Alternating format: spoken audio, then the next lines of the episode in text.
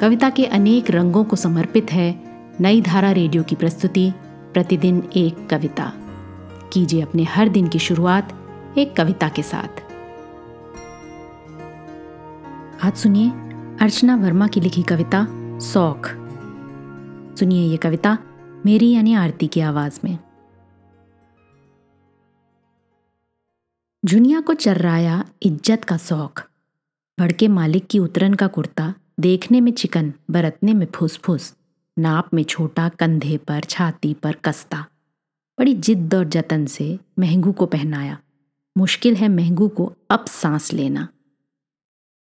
जुनिया ने महंगू की एक नहीं मानी, सांस वांस रखी रहे, इज़्ज़त की ठानी। एड़ी से चोटी तक अंगों पर ढाप ली चादर पुरानी। जीते जी पगली ने ओढ़ लिया कफन। कोठरी में घुसकर कुंडी चढ़ा ली। दहरी के पार अब झांकेगी ना भूलकर, कोठरी के भीतर का राजपाट देखेगी। मालकिन की तरह खुद पियराती जाएगी, जाने इस इज़्ज़त को लेके क्या पाएगी।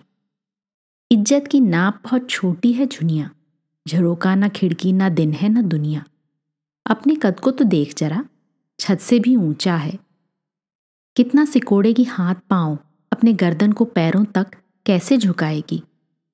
कब तक दोहराएगी सीधी सतर पीठ को, मालकिन की हारी थकी झुकी हुई दीठ को?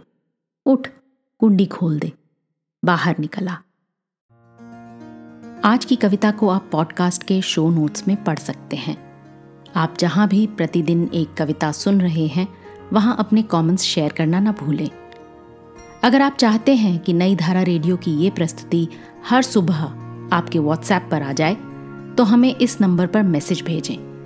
Seven four two eight seven seven five three seven six कल एक और कविता के साथ फिर मिलेंगे।